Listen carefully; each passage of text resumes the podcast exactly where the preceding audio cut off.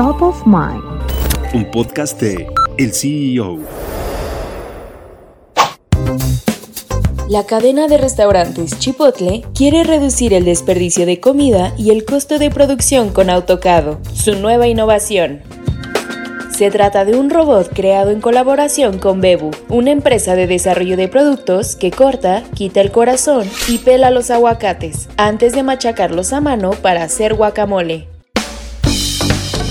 En promedio, hacer un lote de guacamole le toma a los empleados de Chipotle 50 minutos. Con AutoCADO se espera reducir el tiempo a la mitad. Además, podrá pelar el fruto con más exactitud y minimizar el desperdicio de comida. El dispositivo se está probando actualmente en el Chipotle Cultivate Center, en Irving, California, pero se espera su lanzamiento en sucursales para finales de 2023.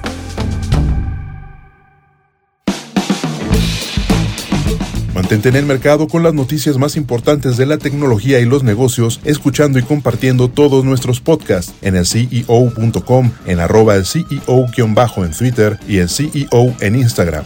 Soy Israel Águila y nos escuchamos la próxima.